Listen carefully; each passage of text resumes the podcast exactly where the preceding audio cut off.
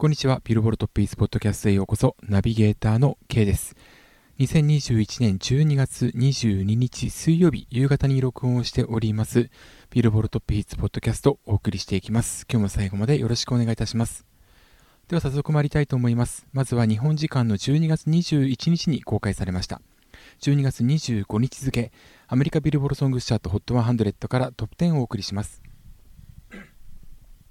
10位先週から2ランクダウン、リルナーズ X& ジャック・ハロー、インダストリー・ベイビー。9位先週から4ランクアップ、ワーム・ラスト・クリスマス。8位先週から1ランクアップ、グラス・アニマウス、ヒート・ウェイブス。7位先週から3ランクアップ、アンディ・ウィリアムズ、It's the most wonderful time of the year。6位先週から2ランクダウン、ザ・キッタ・ラレイ&ジャスティン・ビーバー、ステイ。5位先週と変わらず、バール・アイブス、A Holy Jolly Christmas。4位先週から2ランクアップ、ボビー・ヘルムス、ジンゴー・ベル・ロック。3位選手から2ランクダウン、アデオ、Easy on Me。2位選手から1ランクアップ、ブレンダリー、Rockin' Around the Christmas Tree。そして1位は選手から1ランクアップ、マライア・キャリー、All I Want for Christmas is You。以上が2021年12月25日付、アメリカビルボードソングチャート HOT100 からトップ10をお送りしました。で、今日は先にグローバル200、それからグローバルエクスクルーディング US、こちらについてもお伝えしていきましょう。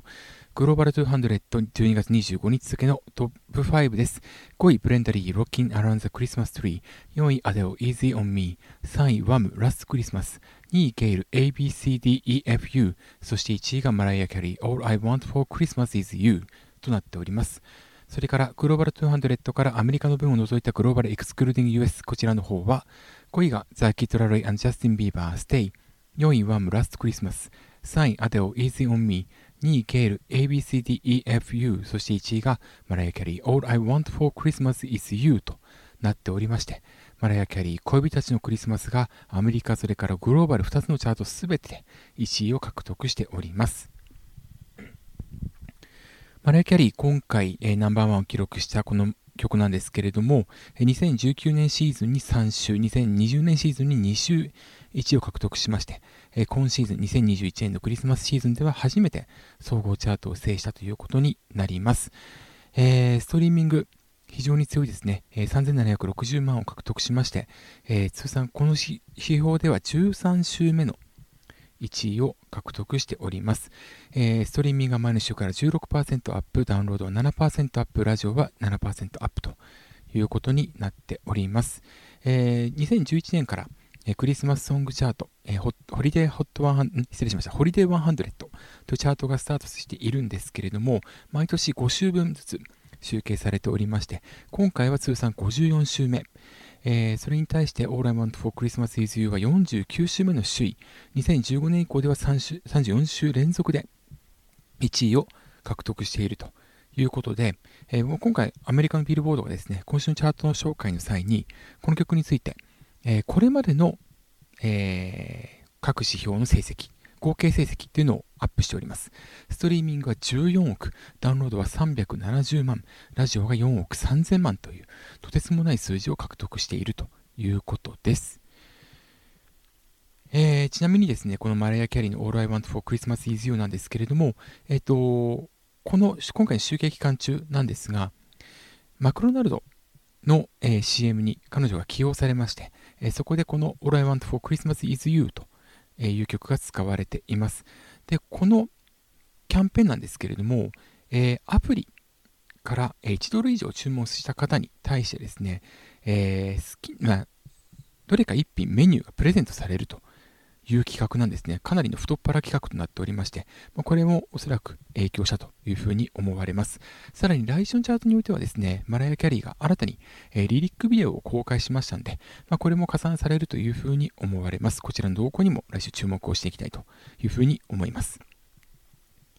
ちなみにアメリカのチャートではですね、今回、ブレンダリー、ボビー・ヘルムス、それからバー・ライブス、さらにはアンディ・ウィリアムス、そしてワムというふうに、なんとクリスマスソングが6曲入っているという状況です。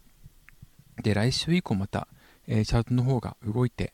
いって、さらにクリスマスソングが増えていくものというふうに思われます。ちなみに直近の、11位にはですね、ホゼ・フェリシアーノの、曲も入っておりますし、それからザ・ロネーズだったり、それからナット・キング・コール、ディー・マーティン、ケリー・クラクソンなどなど、クリスマスソングが大量にエントリーをしてきております。その陰でですね、TikTok で大ヒットしているゲイル ABCDEFU はアメリカでは16位となっているんですけれども、非常に勢いが大きいということで、クリスマスソングが一掃されたタイミングで、一気に入ってくることが予想されます。こちらの方にも注目をしていきたいというふうに思います。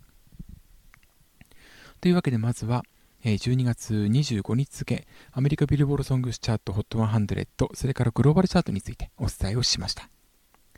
というわけで、続いて日本のチャートに行きたいと思います。12月22日に公開されました12月27日付ビルボードジャパンソングスチャート HOT100 から、まずはトップ10を紹介します。注意選手と変わらずバックナンバー水平線、9位選手からワンランクダウン BTS バター、8位選手からワンランクダウン有利ドライフラワー、7位選手からワンランクダウン宇多田ヒカル君に夢中、6位初登場 TWICE ドーナツ、5位、選手と変わらず有利ベテルギウス、4位初登場イコールラブザフィフス、3位選手からワンランクアップキングヌー一途、2位選手からワンランクダウンエメ残響参加、そして1位は選手から60ランクのアップ JO1 僕らの季節。以上が12月22日公開12月27日付ビルボードジャパンソングチャート HOT100 からトップ10をお送りしました。というわけで、1位が入れ替わりまして、新たな1位が JO1 僕らの季節となりました。フィジカルセールス50万を超えたということで、これが大きく牽引しております。フィジカルセールスが1位、それからダウンロードが4位、ストリーミング9位、ラジオ65位、ルックアップ2位、ツイッター1位、それから動画再生が32位ということです。フィジカルセールスの強さ、さらにはツイッター、ツイッターに関しては JO1 過去曲も含めて大量に実はエントリーしておりまして、今週のツイッター指標でいきますと、プロローグが2位、 VO ライトが3位、それから、さらに入っておりまして、リアルが15位というふうになっております。あとですね、この JO1 の弟分にあたる、INI も、複数曲エントリーをしていまして、これらグループが本当にこの指標では強いということがわかります。で、その一方なんですけれども、今回ですね、この JO1 僕らの季節、チャートのポイントが、15683ポイント獲得しているんですが、そのうちの6割以上がフィジカルセールス指標に伴うものとなっております。一方で今週2位に入っているエメ、残響参加に関しましては、こちらですね、12139 ポイント獲得しております。ワンランクダウンはしているんですけども、非常に好調に推移をしている曲なんですね。ちなみに、ポイント前週比なんですけれども、こちらがですね、残響参加のポイント前週比 71.5%、かなり、順調というふうに言ってもいいと思います。で、こちらはですね、まだフィジカルセールスこの先なんですね。ですから、フィジカルセールス指標とルックアップ指標が加算されていないという状況で、1万ポイント以上をキープするという状況、非常に強いと言えます。で、今回残響参加の強さの理由というのはですね、ダウンロードが1位、ストリーミング1位、さらには動画再生が1位、3指標を制している、デジタルの所有と接触指標ともに制しているということが非常に強いです。今回の集計期間、12月の6日からになるんですけれども、12月の13日からになるんですけれども、13日にこの残響参加の、ミュージックビデオが解禁されたということで、1週間フル加算されて動画再生指標1位。こういったところも非常にスケジュールの組み方がうまいというふうに言えます。で、来週なんですが、エメの、残響参加は、チャートに残るだろうことが想定されます。一方で、J1 僕らの季節、トップ10キープなるかどうかもちょっと厳しいかなというふうに捉えています。ちなみに前作リアルに関しては、8月25日公開分で、1位になりまして、翌週12位というふうになっています、が、そこから、第4四半期、それから2022年度の第1四半期ということで、2回チャートポリシーが変更となっておりますので、フィジカルセールスが強い曲とか、あとコアなファンの、の支えが大きい一方で、ライト層を獲得できているとは言い難い曲は、どんどんチャート下がっていく傾向にあるので、ともすれば JO1 僕らの季節、来週大きく後退することも考えられます。でですね、なぜそう思うかっていうのは理由が2つあります。1つはですね、ルックアップですね。これはですね、フィジカルセールスに対してルックアップが順位が低いという状況です。ルックアップというのは CD をパソコンですとかに入れた際にインターネットベースの、グレースノートにアクセスする数で示されるんですけれども、この指標は2位となっておりました。で、今回、この指標トップとなっているのは、ウブラブでした。なにわ男子のウブラブ。総合38位で、フィジカルセールスは7位というふうになっています。今回のウブラブのフィジカルセールスなんですけれども、売り上げがですね、11,727 枚ということで、だいたい45分の1ぐらいなんですね。ところがこの JO1 に比べて、ルックアップが高いっていうのはですね、おそらくはレンタルということも考えられます。レンタル数、そもそも JO1 が置かれてないことも実は結構あったりするんですけれども、そういうことも含めたレンタル数の差ということもありますし、あとはコアなファンの支えるものか、それからライト層がより、これはレンタルも含めてですけれども、取り込んでいるかということの違いにも表れているというふうに思われます。それからもう一つは接触指標です。僕らのケース、まずは、動画再生32位ということで、思ったより高くないということが言えます。前の週が48位ですから、そこに比べれば上がっているんですけれども、フィジカルセールスあった週にはですね、もっと向いてもおかしくないかなというふうに言えます。で、一方でもう一つ、これは大きいのがですね、ストリーミングです。前の週54位だったのが今回9位まで上昇しています。これはそのストリーミング、フィジカルセールスと共に上昇するというのは非常に強いという言い方もできるんですけれども、一方ではですね、キャンペーンの影響が非常に大きいんじゃないかというふうに捉えています。今回この JO1 の、僕らの季節 LINE Music 再生キャンペーン、再生回数キャンペーン第2弾というのが行われておりまして、これが12月13日月曜日の、正午から12月19日日曜いっぱいまでということで、今回の集計期間、ビルボードジャパンの集計期間のうち6日半が、このキャンペーンと被っています。で、このキャンペーンに、伴いましてですね、LINE Music の再生回数が非常に大きい一方で、他のサブスクサービスでの再生回数は、非常に小さいということが予想されます。この1週間どのくらい再生されたかっていうのは、実はこれ録音してる段階で午後6時の段階でまだ出てないんですけれども、記事が。なので、そこについては、明日のブログ、12月23日のブログイモートで、紹介していく予定なんですけれども、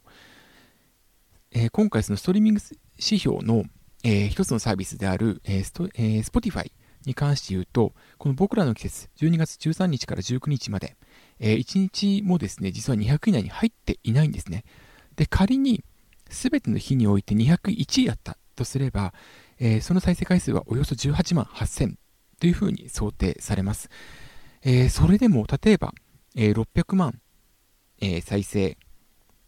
が全体であったとして、この Spotify のそのうちの割合がだいたい、本当に少ないということになると、いかに LINE Music に肩であるか、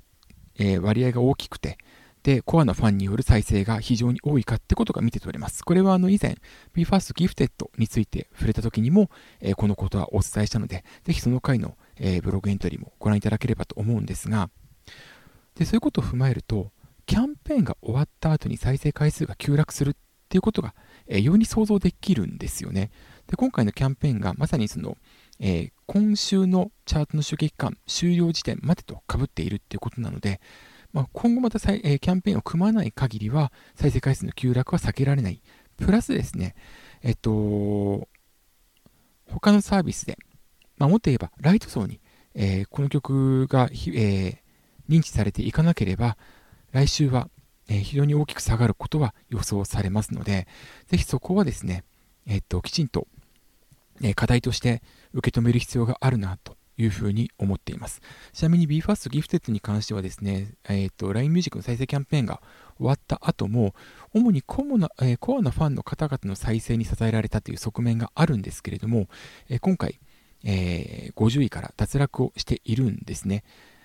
なのでですね、思ったよりそれも早いなという印象が実はあったりします。今回ギフテッドはですね、登場7週目にして53位にダウンしていますので、そういうことも考えると、ロングヒットする曲ほど、社会的ヒットと言えると思いますから、例えばこの JO1 だったり、さらには Be First だったり、あとは INI もそうですね、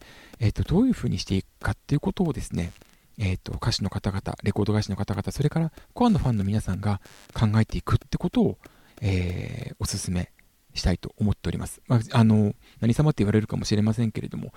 これはですね、 Be First Gifted が、日本時間の12月21日にアメリカビルボールのホットトレーニングソングスチャートで、3位まで上昇した際に、